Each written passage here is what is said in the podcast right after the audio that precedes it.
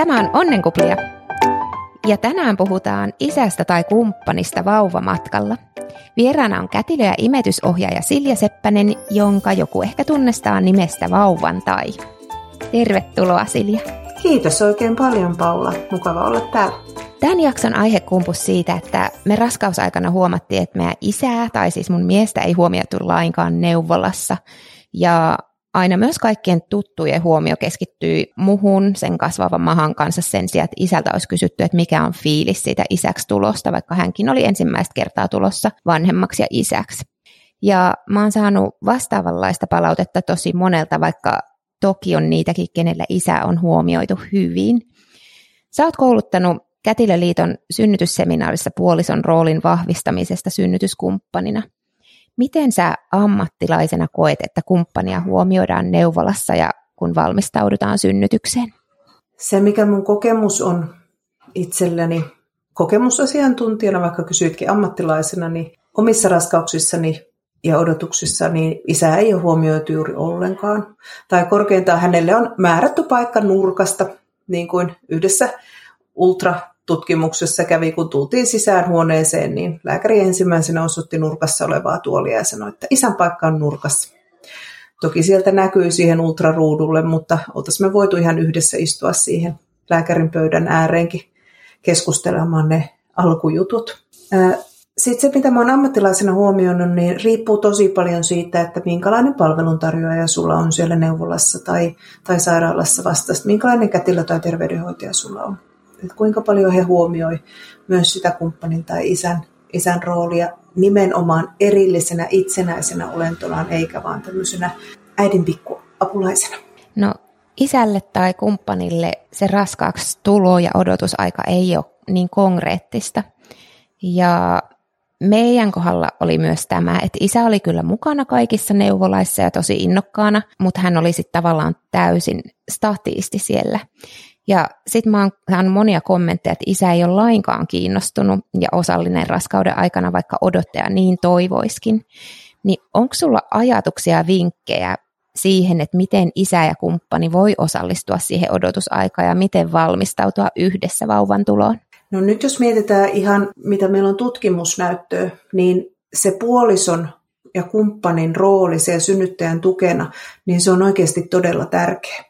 Mä luulen, että kumppaneita ja isiä motivoisi osallistumaan siihen ihan eri lailla, kun heille kerrottaisiin alusta asti, että se, että he on läsnä ja he osallistuu, niin lisää positiivista synnytyskokemusta, lisää kiintymyksen tunnetta sen toisen vanhemman, ei synnyttäneen vanhemman ja vauvan välillä. Se lisää jopa tämmöistä hyvää hoitotulosta, eli äidit ja vauvat voivat paremmin, kun heillä on läsnä oleva kumppani. Että maailman terveysjärjestö on muun muassa maininnut useammassa eri tämmöisessä terveysprotokollassaan sen, että kumppanin läsnäolo on tosi tärkeää. Mä näen, että silloin kun sitä lasta odotetaan, niin se voi olla sillä isän mielessä semmoinen enempi, että vaimostoni on tullut hassun näköinen juttelukumppani kuin se, että, että sieltä oikeasti odotettaisiin sit vauvaa. Et monesti se isä tai toinen vanhempi syntyy vasta siinä kohti, kun sen vauvan saa ihan konkreettisesti siihen syliin. Raskausaikana sen puolison kannattaa antaa valmistautua sillä lailla, kun hän itse haluaa. Aika usein siellä on tosi tärkeitä hankinnat, että siellä katsotaan tekniikan maailman arvosteluja parhaista turvaistuimista tai, tai mietitään itkuhälyttimen teknisiä ominaisuuksia. Ja mä muistan ikuisesti sen yhden iskän, joka silmät innosta palaen selitti, miten hän aikoo tilata Jenkeistä vaunut, missä on ledivalot pyörissä ja sisällä LCD-nestekiden näyttö ja sitten siinä, siinä työntöaisassa on vielä USB-portti. ja, ja vaikka Suomen ilmastossa on tärkeintä, että olisi isot pyörät, millä pääsee loskassa eteenpäin, niin annetaan hänen olla siitä innostunut. Ja sitten tietysti siellä keskinäisessä kommunikaatiossa pitää, pitää puhua siitä, että mikä on juuri se tapa, mitä se odottaja toivoo siihen omaan tukeensa. Mä oon ehkä tästä jossain maininnut, mutta kun sä puhuit tuosta, että monelle se konkretisoituu tai isä, isästä tulee semmoinen kasvaa isäksi siinä vasta vauvan syntyessä, niin meillä oli sellainen tilanne ja noiden hankintojenkin osalta, että mies tavallaan rupesi osallistu tai halus edes harkita hankintoja vasta rakenne ultran jälkeen. Eli hän oli jännittänyt sen alkuraskauden niin paljon sitä, että onko kaikki hyvin, että hän ei oikein halunnut vielä siihen konkreettisesti paneutua siihen vauvan tuloon. Mä en itse osannut silloin jännittää ollenkaan, että jotain voisi olla vinossa. Mä oon monesti niin positiivinen ja naivi, että kaikki menee hyvin mutta että hänelle se oli iso juttu. Ja ehkä tämä voi olla myös yksi sellainen syy, miksi jotkut isät sit pysyy vähän niin kuin tavallaan sivussa siitä asiasta. Kyllä, varsinkin jos siellä on menettämisen kokemuksia taustalla, niin se voi olla ihan semmoinen suojamekanismikin, millä suojellaan itseä semmoiselta liialliselta pettymykseltä, että ei, ei kiinnytä siihen syntyvään vauvaan tai ei innostuta tästä asiasta ennen kuin se on oikeasti tässä mä sain kerran puhelun sellaiselta tulevalta isältä, joka, joka oli aika tuskasenkin tuntoinen. Hän, hän kertoi, että hänen puolisonsa on raskaana ja hänestä ei tunnu miltään. Häntä ei voisi vähempää kiinnostaa, koska muutama kuukautta aikaisemmin hänen puolisonsa oli myös ollut raskaana, silloin ihan ensimmäistä kertaa ja tämä raskaus oli ollut tälle isälle tosi iso juttu ja hän oli ollut innoissaan ja onnellinen ja oikein hehkunut sitä, että, että hän saa perheen, mitä hän on kauan toivonut ja hän saa lapsen. Ja tämä raskaus meni kesken. Ja se syy, miksi se isä soitti mulle, oli se, että hän oli tosi huolissaan siitä, että onko hänellä rakkautta sitten tälle toiselle lapselle, kun nyt ei tunnu miltään. Ja sitten me puhuttiin just siitä, että miten se on luultavimmin tämmöinen suojakeino siihen, että, että hän ei pettyisi niin paljon ja kyllä se onni ja rakkaus ja hehku sieltä todellakin, todellakin kasvoi sitten, kun raskaus eteni ja puhkesi täyteen kukkaansa, kun vauva syntyi. Mutta tämä voi ihan hyvin olla monella syynä. Varsinkin miehet on yleensä aika rationaalisia, niin mitä sitä nyt ennen hihkumaa, ennen kuin pyyt on pivossa. Joo. Miten sitten isä tai kumppani voi valmistautua siihen synnytykseen etukäteen? Mun mielestä olisi tosi tärkeää, että ymmärrettäisiin se, että miten se synnytyksen fysiologia toimii, että mitä siellä ihan oikeasti tapahtuu siellä synnyttäjän kehossa, synnyttäjän hormonitasapainossa, synnyttäjän mielessä, psyykessä. Tämä olisi tosi tärkeää ymmärtää myös sille kumppanille, jotta hän voi tukea parhaalla mahdollisella tavalla. Ja näistä mä aina puhun mun omissa synnytysvalmennuksissa vauvantailla, että siellä tosi paljon kerrotaan, että miten se kumppani myös voi vaikuttaa siihen synnyttäjään. Nämä olisi oikein, oikein hyvä tietää ja tärkeää tietää, ja niitä ei ikävä kyllä kovinkaan monessa neuvolassa tai sairaalan synnytysvalmennuksessa opeteta, jotka ehkä enempi keskittyy siihen, että miten sairaalaan tullaan, miten siellä liikutaan, mitä ovikelloa painetaan ja mitä lääkkeellisiä kivulievityksiä on tarjolla sen sijaan, että puhuttaisiin siitä, että mitä se synnytyksessä oikeasti tapahtuu. Ja se pitäisi kyllä tietää, että pystyy olemaan ihan täysivaltaisena synnytystiimin jäsenenä eikä vain statistina, mikä ei kauhean monelle ihmiselle ole mikään miellyttävä paikka, semmoinen sivustakatselijan rooli. Joo, tuosta synnytyksen kulusta meillä onkin toinen jakso, mitä voi kuunnella, mutta pystyykö se jotenkin ihan luettelemaan sellaiset tavallaan perusjutut, mitä niin tuosta synnytyksen konkreettisesti, mitä asioita sellaiset on? Joo, synnytyksen kulkuun vaikuttaa hormonit ja oikeastaan näiden hormonien erittymisen tukeminen on kaiken synnytyksen hoidon ja synnyttäjän hoitamisen perusta. Sieltä erittyy oksitosiinia, endorfiinia ja adrenaliinia sieltä aivoista siinä vaiheessa, kun synnytys alkaa käynnistymään ja edistymään. Oksitosiini on sellainen hyvän olon hormoni, yhteenkuuluvuuden tunteen hormoni, heimohormoni, joka tuo meille turvaa ja rakkauden tunnetta. Ja se tosi näppärästi myös sitten supistaa sileää lihaskudosta, mitä, mitä kohtu on. Eli me tarvitaan oksitosiini, jotta se synnytys edistyy, jotta supistukset pysyy vahvoina.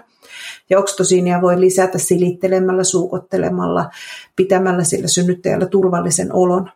Ja tämähän on ihan ykköstehtävä sit sille kumppanille ja hän on paras, joka sitä pystyy tekemään. Endorfiinia erittyy lievittämään kipua, se toimii morfiinin tavoin. Ja sen edistymistä tai erittymistä voi, voi lisätä TENS-laitteella tai akupunktiolla. Ja tässäkin voi sitten kumppani olla nohevana ja vuokrata sen TENS-laitteen etukäteen. Sitten meillä on adrenaliini, joka on pelkohormoni, taistele tai pakene, juokse tai kuole tilanteiden hormoni. Sitä erittyy silloin, kun me säikähdetään jotain tai ollaan peloissamme. Ja adrenaliini blokkaa sen oksitosiinin tuotannon ja näin ollen pysäyttää ne supistukset tai tekee ne huomattavan kivuliaiksi ja hidastaa synnytystä. Ja tämän takia se kumppani olisi tosi tärkeää tietää, että mikä tätä synnyttäjää pelottaa. Ja tästä pitäisi keskustella etukäteen, että kellä se on neulat, kellä se on kontrollin menetys, kellä se on sitten kovaääniset kätilöt, jotka siellä pelottaa. Niin sitten sen kumppanin pitää olla valmis siihen, että, että hän pitää kaiken pelottavan poissa siitä synnytystilanteesta. Ja oikeastaan kun tämän ymmärtää, niin silloin pystytään tosi pitkälle hoitamaan sitä synnyttäjää ja auttamaan sitä synnyttäjän olemista. Ja koska useimmiten se isä tai kumppani tuntee sen puolisonsa kaikista parhaiten, niin hän on ykkösavainasemassa tässä. Mä aina puhun siitä, että rakennetaan synnytystiimi. Eli siinä on se synnyttäjä ja hänen kumppaninsa, jotka pitää yllä semmoista ihanaa onnenkuplaa tähän, tähän synnytykseen kannattelee sitä synnyttäjää niin, että hän saa vaan keskittyä siihen, mikä on olennaista. Tosi hyvin kiteytetty tämä. Todella, todella hieno selitys mun mielestä. Entäs sitten, kun synnytys alkaa? Yleensähän silloin ollaan kotona tai voi tietty olla käynnistyksessä, mutta mitkä on perusjutut, mistä tulevan isän tai kumppani olisi hyvä olla tietoinen tällaisessa tai tässä tilanteessa? No juurikin noista hormoneista, mistä jo puhuin, ja sitten myös siitä, että ei ole hätä, eikä ole yleensä myöskään kiire. Vauvassa käynnistyy ihan omanlaisensa eloonjäämisjärjestelmä siinä vaiheessa, kun synnytys käynnistyy. Siellä muuntuu hiukkasen se verenkierto niin, että, että vauva saa istukasta mahdollisimman paljon happea, mahdollisimman paljon ravinteita sen supistusten välillä vauva itse alkaa käyttämään omaa sisäistä ruskeaa rasvaa ravinnoksen, eli vauvalla riittää energiaa, vaikka äiti ei söisi ihan koko synnytyksen aikaa. Eli vauva on turvassa. Silloin kun äiti on terve, vauva on terve, raskaus on normaali, niin kummallakaan ei ole oikeasti mitään hätää. Ei tarvitse pistää rouvaa nippuun ja kantaa, kantaa takapenkille ja nilkka suorana kaasupohjassa sairaalaan, koska yleensä synnytykset ottaa aikaa. Se vauvan täytyy päästä laskeutumaan sieltä lantion läpi, siellä, siellä muovautuu vauvan kallollut, siellä antaa äidin ligamentit periksi, eivät repeä, mutta venyvät. Ja kaikki tämä ottaa aikaa. Niin sitä meillä yleensä on. Kun monesti siinä tulee sitten se semmoinen hätä, että voi ei, voi ei, nyt täytyy lähteä. Meihin on jotenkin iskostettu semmoinen ajatus, että täytyy mennä äkkiä sairaalaan, että kaikki ovat turvassa. Mutta se turva löytyy itse asiassa sieltä synnyttäjän kehosta, joka pitää sitä vauvaa hengissä. Ja siinä vauvassa tapahtuu ne omat adaptaatiot, että hän voi sitten sopeutua tähän kohdun ulkopuoliseen elämään. Tärkeintä olisi siis pysyä rauhallisena, koska myöskin se kumppani saattaa omalla hätäilemisellään ja omalla ahdistuksellaan sit lisätä sen synnyttäjän adrenaliineja. Eli se, että jos siinä koko ajan vieressä naputetaan kelloa ja katsotaan, että joko mennään, joko mennään, eikä luoteta siihen synnyttäjään, niin se saattaa aiheuttaa tämmöistä paineen tunnetta ja suoritusta sille synnyttäjälle myöskin, mikä ei ole hyväksi sille, sille koko tapahtumalle. Eli malttia, malttia ja rakkautta. Entäs sitten ihan sellaiset konkreettiset tavat Miten isä voi tukea ja auttaa kotona ollessa, kun synnytys on alkanut? On tärkeää huolehtia siitä ihan perushoivasta. Eli voi kuvitella, että hoivaa sitä vauvaa ikään kuin siinä synnyttäjän roolissa. Eli huolehdi, että äidillä on syötävää, juotavaa, sille ei ole liian kuuma eikä kylmä, se pääsee vessaan helposti. Ää, jos sä huomaat, että se synnyttäjä on jännittynyt, nostaa hartioita korviin, hengittää nopeasti ja ai, kuuluu tämmöinen, että voi ei, ei, ei, ei, ei, niin silloin voi mennä vaikka siihen viereen ja ottaa karhun halaukseen, ottaa lusikkaa ja sanoa, että shh, shh, shh, ei ole mitään hätää, hengitä mun kanssa. Taas ottaa sen synnyttäjän hengityksen omaan tahtiin. Tätä myös harjoitellaan aina mun valmennuksissa. Et on helpompi rentoutua, kun joku ulkopuolelta voi antaa vähän siihen tukea. Taas otetaan hengitys niin, että uloshengitys on pitkä ja rauhallinen. Ristiselän lantion alueella on paljon sellaisia akupainantapisteitä, mitkä auttaa. ei tarvi välttämättä edes mennä nimenomaiseen siihen pisteeseen. Sieltä voi vaikka nyrkillä tai rystysillä tai vaikka kyynärpäälläkin painella sitä, sitä ristiluun seutuu, lantion seutuu, hieroa voimakkain ottein aina supistuksen aikana, auttaa keinuttaa lantiota sillä lailla, että, että se synnyttäjä pääsee semmoiseen keholliseen rauhaan. Niin nämä on semmoisia realistisia tapoja, mitä, m- miten voi auttaa. Hyvä. Entäs sitten, kun saavutaan sairaalaan, mitä tapahtuu kumppanin näkökulmasta? Onko jotain, mihin voi ja kannattaa valmistautua etukäteen? Hyvä kysymys, koska se saattaa olla vähän semmoinen, siinä vähän, luo, vähän niin kuin luovutetaan se synnyttäjä viranomaisten hoiviin, että no niin, minä olen tehnyt hommani, niin minäpä puistelen nyt nämä tomut tästä käsistäni ja hoitakaa te. ja, ja siinä kohti saattaa herkästi käydä niin, että sitten se synnytystiimi särkyy ja siitä tulee sen kätilön ja synnyttäjän välinen niin siinä se kumppani saa olla aika nohevana, että hän pysyy siinä rinnalla koko ajan ja pysyy tasapuolisena synnyttäjänä ikään kuin osana sitä synnytystiimiä, että hänet huomioidaan yhtä lailla. Siinä kysellään paljon asioita, kirjataan tietokoneelle asioita, saatetaan siirtyä tilasta toiseen. Se kumppanin tehtävänä on usein kantaa kasseja, auttaa vaatteiden vaihdossa, jos, jos niitä vaihdetaan. Ja ikään kuin asettua taloksi. Tutkimusnäytössä sanotaan, että sitä kumppanin roolia helpottaisi se, että, että ne tilat olisi asianmukaiset ja että ne ikään kuin luovutetaan sille perheelle ja luovutetaan kumppanille. Niin jos ei se teitä vastaanottava kätilö sitä itsestään ymmärrä eikä huomaa, niin, niin sitten voi kumppani ihan kysyä, missä täällä on vessa, jota minä saan käyttää, saanko minä maata tässä, tuolla ja siellä, Onko joku nappi, mitä en saa painaa? Mitkä kaikki välineet ovat minun ja meidän käytössä? Mistä voin täyttää ammeen? Tämmöisiä asioita, että selvitetään heti alussa, että mitkä on sellaisia asioita, mitä saa tehdä ja voi tehdä, mitkä on sellaisia, mitkä vaatii kätilön läsnäoloa ja apua, ja mitkä on sitten sellaisia, mitä ei saa tehdä. Niin silloin se tilassa liikkuminen ja toimiminen helpottuu huomattavasti. Hyvä. Entäs sitten synnytyksen aikana siellä sairaalassa? Miten se isä tai kumppani voi parhaiten tukea olla apuna? Varmaan noita samoja asioita, mitä siellä kotonakin, mutta onko jotain vielä lisättävää? No on ehkä se, että ei kauheasti kiinnitä huomiota niihin laitteisiin, koska salissa on kaikenlaisia laitteita, jotka sanovat bing, joissa on kaikenlaisia mielenkiintoisia käyriä ja, ja käppyröitä ja välkkyviä vilkkuvia valoja ja usein sinne näkyy myös muiden huoneiden sydänäänikäyrät. Niin ehkä ei kiinnitä niinkään huomiota niihin, vaan enempi siihen synnyttäjään ja siihen tilanteeseen, missä ollaan. Että ollaan oikeasti intensiivisesti läsnä rakkaudellisesti siinä tilassa ja pidetään sitä tilaa sille synnyttäjälle. Tosin itsekin muistan ensimmäisestä synnytyksestäni, joka oli pitkä. Sitä lasta tehtiin kuin Iisakin kirkkoa. Niin, niin mulle oli aivan fine, että jossakin vaiheessa mun puoliso istui nurkassa ja luki kirjaa.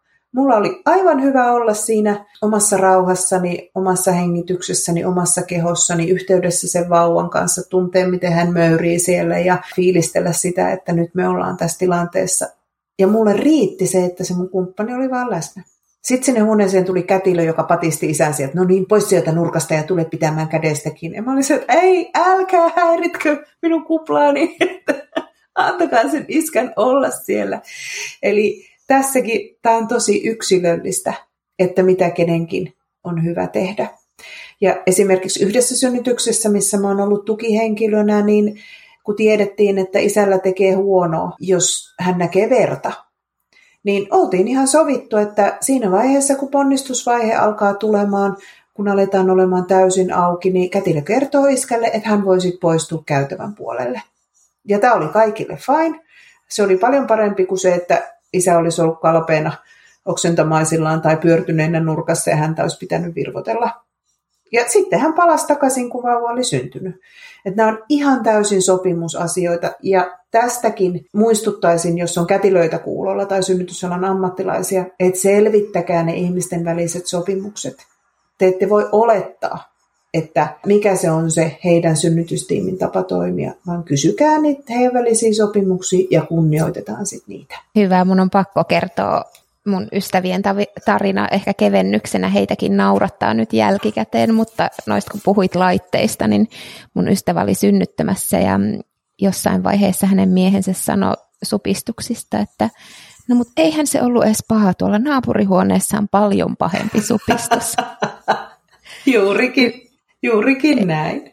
Et isä seurasi käyriä kyllä ja tota, ehkä ei sillä hetkellä naurattanut, mutta nyt sille nauraa, nauretaan kaikkia. Hän on itsekin tämän kertonut itse asiassa tuolla toisessa kokemusjaksossa. Mutta hei, mitkä on sun kokemuksen mukaan sellaisia asioita, jotka yllättää isää tai kumppania synnytyksen aikana? No se yllättää, että se on oikeasti niin tylsää. Meillä on kuva semmoisista amerikkalaisista leffasynnytyksessä, missä vedet losahtaa dramaattisesti jonnekin supermarketin lattialle ja sitten tulee huutoa ja kiljumista ja sitten tilataan ambulanssi ja happiviikset naamalla sinne piipaa piipaa. Ja oikeasti synnytyshän on ihan tosi tylsää. Se on aika hidasta, siinä ei juurikaan tapahdu mitään kauhean dramaattista ja toivotaankin, että ei tapahdu mitään dramaattista. Ei sen avautumisvaiheen aikana tapahdu välttämättä mitään muuta kuin sitä avautumista. Sitten kun me päästään ponnistusvaiheeseen, niin sitten toki aletaan ponnistamaan ja tulee vähän enempi actionia. Mä kanssa muistan yhdessä synnytyksessä, se oli jatkunut noin seitsemisen tuntia ja äiti oli siellä ammeessa, rauhassa otti supistuksia vastaan ja isä kysyi muuta, että Psst, Silja, milloin tässä tapahtuu jotakin? Ja mä sanoin, että minun laskujen mukaan kolmen minuutin päästä tulee seuraava supistus. Johon se isä vastasi, että joo, joo, ei se mitään, mutta milloin tässä niin tapahtuu jotakin? Eh, joo, mä vastasin, että en tiedä. Että sitten kun avautuminen on loppunut ja päästään ponnistumaan, ponnistamaan, niin alkaa tapahtumaan. Mutta jotenkin just se, että et sen sijaan, että mennään silleen suoraan pisteestä A pisteeseen B ja räjäytetään kaikki sieltä välistä, niin synnytyksen energia on enemmän semmoista viipyilevää ja pyörittelevää, kierittelevää, joka menee hissukseen eteenpäin. Ja kukaan ei tiedä, milloin se saavuttaa sitten sen päämääränsä. Toinen, mikä saattaa yllättää, on oikeasti eritteet.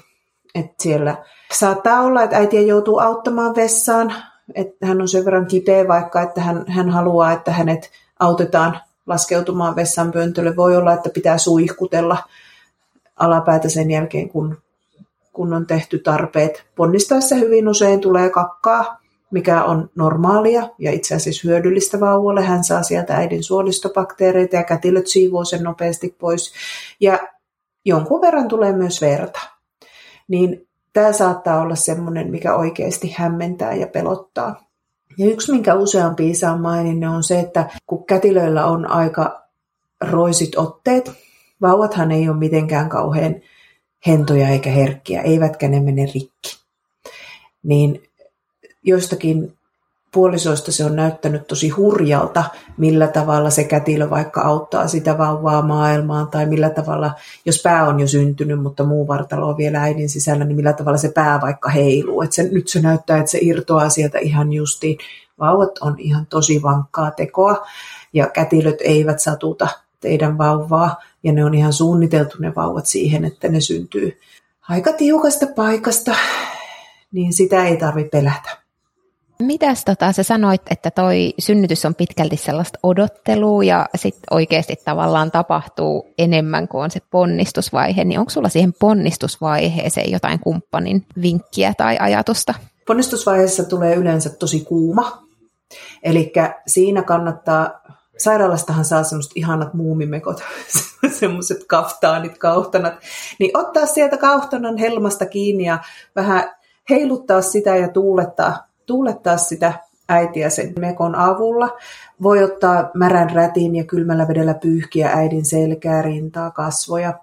Huulirasvaa kannattaa varata mukaan ja laittaa sitä äidille, koska hengittäessä huulet kuivuu tosi paljon. Ja sitten joku semmoinen juomapullo, mistä on helppo antaa juotavaa, vaikka joku pillipullo tai nokallinen pullo, niin sitten voi ponnistusten välissä aina tarjoilla juotavaa. Ja yksi on myös se, että auttaa hyvään asentoon synnyttäjän on vaikea ehkä itse siinä ponnistusvaiheessa lähteä muuttamaan asentoa. Ja hän, jos sä näet, että se synnyttäjä on siellä ihan miten sattuu tosi ikävässä asennossa, niskat kierrossa ja rankamutkalla, niin kainaloista kiinni ja reippaasti sitten rempastaan semmoiseen parempaan asentoon, että on selkä suorassa ja lantio pääsee liikkumaan ja, ja ei ole missään tyynyn kulmassa sitten naama tyynyä vasten, koska tämmöiset on sellaisia, mitä synnyttäjä itse ei, se hahmottaa sen, että mulla on tosi hankala olo, mutta se ei hahmota, että mistä se johtuu. Hyvä, hienoa konkreettisia vinkkejä. Mikä sitten on isän tai kumppanin rooli sairaalassa, kun vauva on syntynyt? No, sehän riippuu tietysti siitä, että minkälaisen roolin kukakin haluaa ottaa. Mutta jos ollaan perhehuoneessa, niin silloin sairaalassa oletetaan, että, että perhe kyllä hoitaa itse sen vauvan ja oletetaan, että sitten siellä puoliso on mukana kantamassa ruokatarjottimia ja, ja vaihtamassa vaippaa ja, ja näin poispäin. Yksi, miten mä näen asian, on se, että, että se synnyttäjän täysi huomio ja energia menee siihen, että opetellaan syöttämään sitä vauvaa, toivotaan synnytyksestä, otetaan vastaan niitä hormonimyrskyjä, mitä se saa aikaan, se, että kun istukka lähtee irti ja raskausajan hormonit muuttuu imetyshormoneiksi, niin tässä kohti tärkein kumppanin rooli on ruokkia naaras, kun se ruokkii DNAta. Eli annetaan sille synnyttäjälle ja sille imettävälle äidille täysrauha keskittyä siihen vauvaan. Ja jatketaan sitä perushoivaa. Huolehditaan, että on ruokaa ja juomaa ja puhdasta päälle. Ja sairaalassa kannattaa hyödyntää se, että siellä voi kysyä, mutta kannattaa myös varautua siihen, että saa, jos on seitsemän eri kätilöä, niin saa seitsemän eri vastausta. Eli mun kokemuksen mukaan Suomen sairaaloissa on aika vähän semmoista jatkuvuutta niissä ohjeissa, verrattuna esimerkiksi Australiaan, missä mä oon ollut töissä, missä oli ihan selkeät kirjalliset ohjeet, että mi- miten mistäkin asiasta ohjataan, niin Suomessa sitten taas saattaa tulla eri kätilöiltä eri näkemyksiä, mikä on tietysti ihan, ihan kivaakin. Meillä on erilaisia ihmisiä, mutta se saattaa hämmentää todella paljon, että yksi sanoo, että joo, kannattaa pitää mahdollisimman paljon vieressä ja toinen sanoo, että kyllä kannattaa ehdottomasti opettaa tuonne omaan sänkyyn. Ja kolmas sanoo, että tehkää miten itse haluatte ja mikä teidän perheelle on parhaaksi. mutta voi kysyä. Hyvä. Mä sain yhden sellaisen kommentin, että mies sanoi, että oli tosi paljon apua siitä, kun olimme puhuneet minun toiveistani ja keinoista, joilla voi auttaa. Osaatko sanoa tai mitkä on sun mielestä semmoiset avaimet tai mitkä asiat on avain isän tai kumppanin hienoon kokemukseen synnytyksestä? Kyllä se on se kuulluksi tuleminen ja kohdatuksi tuleminen. Et meillä on näyttöäkin siitä, että sillä ei ole niinkään väliä, että onko synnytys esimerkiksi päätynyt imukuppisynnytykseen tai hätäsektioon tai onko se ollut nopea tai hidas tai, tai mitä onkin ollut, vaan sillä, että sen perheen toivomuksia on kuultu ja heille on selkeästi kerrottu ja ilmaistu, että mitä tehdään, eli tiedonanto on ollut paikallaan ja heidän toivomuksiaan on kunnioitettu. Eli se, että se kumppani voisi koittaa varmistaa, että tämä tapahtuu myös henkilökunnan toimesta, niin auttaa siihen hyvään synnytyskokemukseen.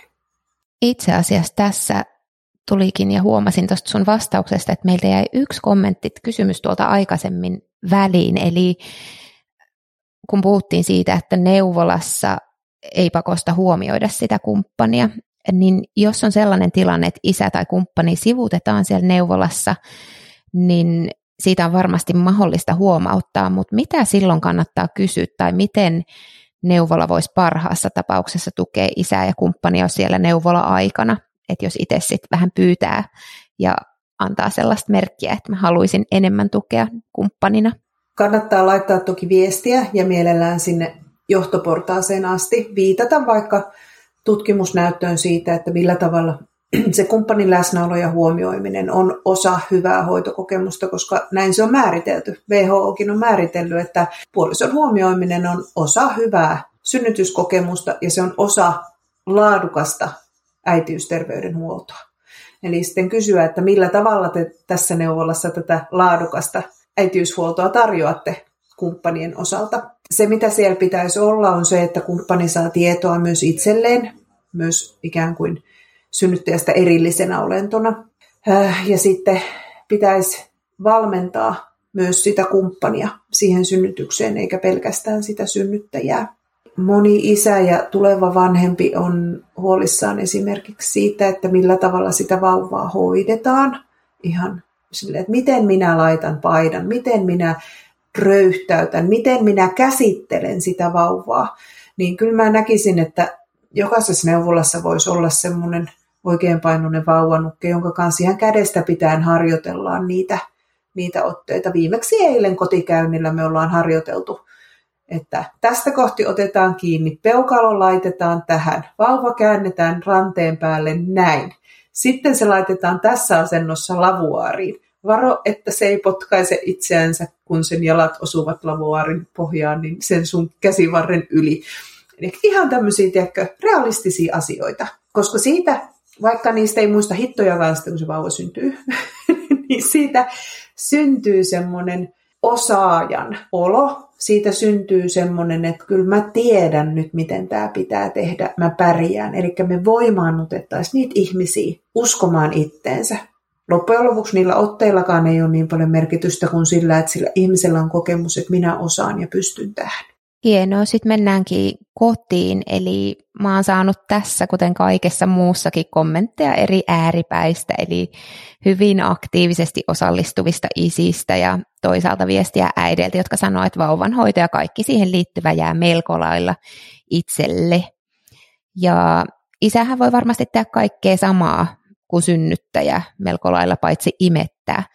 Mutta onko jotain, mihin sä sanoisit, että kumppanin kannattaa erityisesti tai voisi erityisesti kiinnittää huomiota ja osallistua? No, kumppanin kannattaa huomioida se, että imetyksen tasapainottumiseen ja imetyksen no, tämmöiseen ikään kuin arkipäiväistymiseen niin voi mennä jopa kuusi viikkoa, samoin kuin siihen, että äiti toipuu siitä synnytyksestä. Ja siinä aikana olisi tärkeää, että se synnyttäjä saa keskittyä siihen, mikä nyt on olennaista, eli siihen imettämiseen, toipumiseen, lepäämiseen, mikä tarkoittaa kumppanille sitten sitä, että viedään sieltä vanhempia lapsia pihalle ja laitetaan ruokaa, siivotaan, pidetään vieraita vähän kaukana sen aikaa, että synnyttäjä saa rauhassa toipua ja se imetys lähtee sujumaan. Toisaalta tässä on sitten semmoinen sudenkuoppa, joka saattaa etäännyttää sen toisen vanhemman sekä vauvasta että siitä synnyttäjästä. Mä muistan yhdellä kotikäynnillä, jossa oli ollut tosi vaikea imetys alku, imetyksen alkutaival ja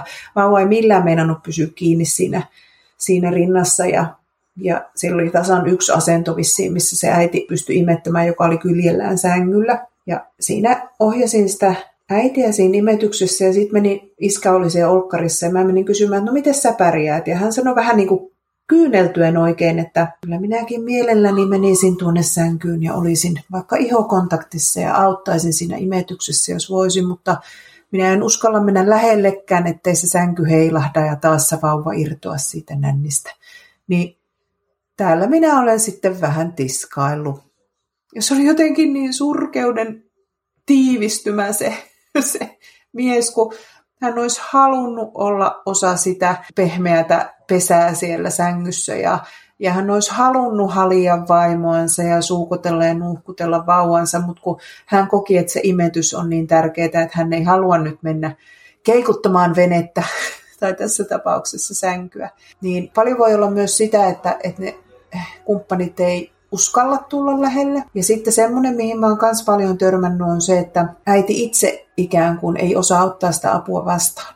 Et meillä on tämmöinen sitkeän ämmän myytti, että no kyllä minä huolehdin ja en minä kehtaa vaivata tuota minun kumppania, kun se on käynyt töissäkin, niin pitäisikö se nyt sitten mukaan viiä tuo esikoinenkin ulos. Ja kai mä nyt itsekin voin ruuat laittaa ja sekin on varmasti väsynyt, vaikka se kumppani olisi sieltä oikein niin kuin täysin rinnoin tulossa auttamaan. Mutta sitten me jotenkin pidetään kynsin hampain kiinni siitä vauvasta, että ei kun minä hoidan tämän. Niin vähän vastuuttaisin myös sit, sit synnyttäjiä ja äitejä, että antakaa sen kumppanin hoitaa ja antakaa hänen hoitaa omalla tavallaan sitä vauvaa. Entäpä jos tätä kuuntelee sellainen henkilö, jonka puoliso ei osallistukaan niin aktiivisesti kuin hän itse toivoisi, niin miten voi hellästi ohjata osallistumaan enemmän? Minä sikäli huono vastaamaan, että omassa henkilökohtaisessa elämässä en ole hellyyttä nähnytkään, minä enemmän semmoinen poikki ja pinoon tyyppi, mutta ammatillisesti olen tätä onneksi opetellut. niin, miten mä sanoisin? Mä sanoisin, että kannattaa ehkä sanottaa sille vastahakoiselle kumppanille tai pelokkaalle kumppanille, että Kato nyt, miten toi vauva tykkää, kun sä otat sen syliin. Nyt se varmaan haluaisi tätä. Koitapa, että jos sinä nyt vaihdat vaipat, niin tulisiko se tyytyväiseksi. Katso, miten hienosti sait hoidettua. Eli lähdettäisiin kannustamaan siihen vuorovaikutukseen ja myöskin sit sanottamaan sitä vauvan käytöstä sille kumppanille, joka, jolle se ehkä on vieraampi. Sitten mä kannustan ihan siihen semmoiseen suoraan kommunikaatioon, jossa annetaan vaikka selkeitä tehtäviä. Vaikka se saattaa harmittaa, että aina kun mun pitää sanoa, kun toi ei vieläkään osaa lukea mun ajatuksia, niin sitten sanotaan ihan konkreettisesti, että sovitaanko, että sinä vaihdat vaipat tällä ja tällä kellon ajalla. Että sä vaihdat vaipat vaikka ilta neljän ja ilta kymmenen välillä. Koska joskus on kyse siitä, että, että toinen ei vaikka vaan hahmota, että mitä kaikkea siihen kuuluu. Se ei hahmota sitä, mihin aika kuluu, se ei hahmota, mitä kaikkea sen vauvanhoitoon pitää tehdä. Ja sitten kun hänelle konkreettisesti sanotaan, neljän ja kuuden välillä sinä vaihdat vaipat. Tässä kohti sinun pitäisi viedä vaipparoskis. Ja kirjoitetaan ne vaikka hitto vie ylös. Niin harvoin aikuiset ihmiset on kuitenkaan niin jotenkin piittaamattomia, etteikö ne ottaisi osaa. Että siellä on ehkä enemmän sit kyse jostain hahmottamisesta. Hienoa, ja mä sain kysymyksen myös siitä, että miten puoliso voi tukea, kun äidillä on vielä synnytyksen jälkeisiä kipuja yleisesti toipumisessa ja palautumisessa. Menee aikaa. Sä tätä vähän jo tuolla kyllä puhuitkin, mutta onko sulla vielä joku ajatus tähän liittyen? Jos näyttää siltä, että ne imetysasennot on kauhean kierroja, Eli monesti silloin, kun harjoitellaan imettämistä, niin sitten kun saadaan se nänni sinne vauvan suuhun, niin ei uskalleta liikahtaakaan eikä hengittää eikä mitään, ja sitten ollaan niskat jumissa ja vaikka mitä. Niin jos sä näet ihan selkeästi, että toinen on siellä aivan kierrossa, niin sitä voisi kevyesti käydä korjaamassa sitä asentoa ja myöskin silitellä hartioita, että ota hartiat pois korvista ja lämmittää kaurapussia, tuoda syötävää juotavaa, välillä myös itse itse ottaa sitä vauvaa, että se toinen saa pyöritellä hartioita, lepuuttaa käsivarsia. Ja kaalinlehtiä kannattaa tai keräkaalia kannattaa hakea kaupasta. Kaalinlehdet on oiva apu turvonneisiin rintoihin siinä imetyksen alkuvaiheessa. Eli ihan tämmöisiä pikkujippoja, millä saadaan helpotettua sitä fyysistä olemista. Ja seuraavastakin on ainakin osittain puhuttu pitkin jaksoa, mutta vaikka tämä jakso on omistettu isille ja kumppaneille, tätä varmasti kuuntelee useampi odottaja tai ainakin yhtä moni, niin mitä ajatuksia sulla on siitä, miten odottaja voi itse huomioida toisen osapuolen raskausaikana, ehkä synnytyksessä ja sitten vauvan saavuttua kotiin? No eihän se mihinkään sieltä se parisuhde häviä, vaikka ollaan odottamassa vauvaa. Vaikka itse asiassa moni, moni ei-raskaana oleva kumppani saattaa sanoa, että sinnehän se katosi raskauden syövereihin se mun se, se mun rakas puolisoni, koska se fokus menee niin paljon sit siihen, siihen raskauteen. Kyllä mä sanoisin, että, että sitä kannattaa vahvistaa sitä keskinäistä suhdetta ja tehdä niitä asioita, mitkä tekee teistä teidät. Kun se vauva ei välitä, että onko sillä Emaljungan vaunut ja oletteko te nyt käynyt kaikki valmennuskurssit ja, ja tuliko ne listat laitettua sinne makuuhuoneen seinään ja valmistuko remonttia näin poispäin. Se välittää siitä, että, että vanhemmilla on keskenään hyvä pössis. Se vanhempien välinen rakkaus on vauvan koti. Se on se kehto, mihin hän syntyy. Ja silloin kun siellä on asiat kunnossa, niin vauvalla on hyvä ja rauhallinen koti. Sitten nämä pakolliset disclaimerit, että tämä ei tarkoita sitä, että yksin vauvan saavilla olisi yhtään vähemmän sitä rakkautta tai vähemmän kotia. Heillä se vanhemman rakkaus on sen, sen vauvan koti. Nyt kun me puhutaan kumppanista ja, ja parisuhteesta, kumppanuussuhteesta, niin kyllä se on se ykkösasia. Ja tähän olisi hyvä, että, että myöskin se odottava osapuoli kiinnittäisi huomiota sen raskauden aikana ja myöskin vauvan syntymisen jälkeen.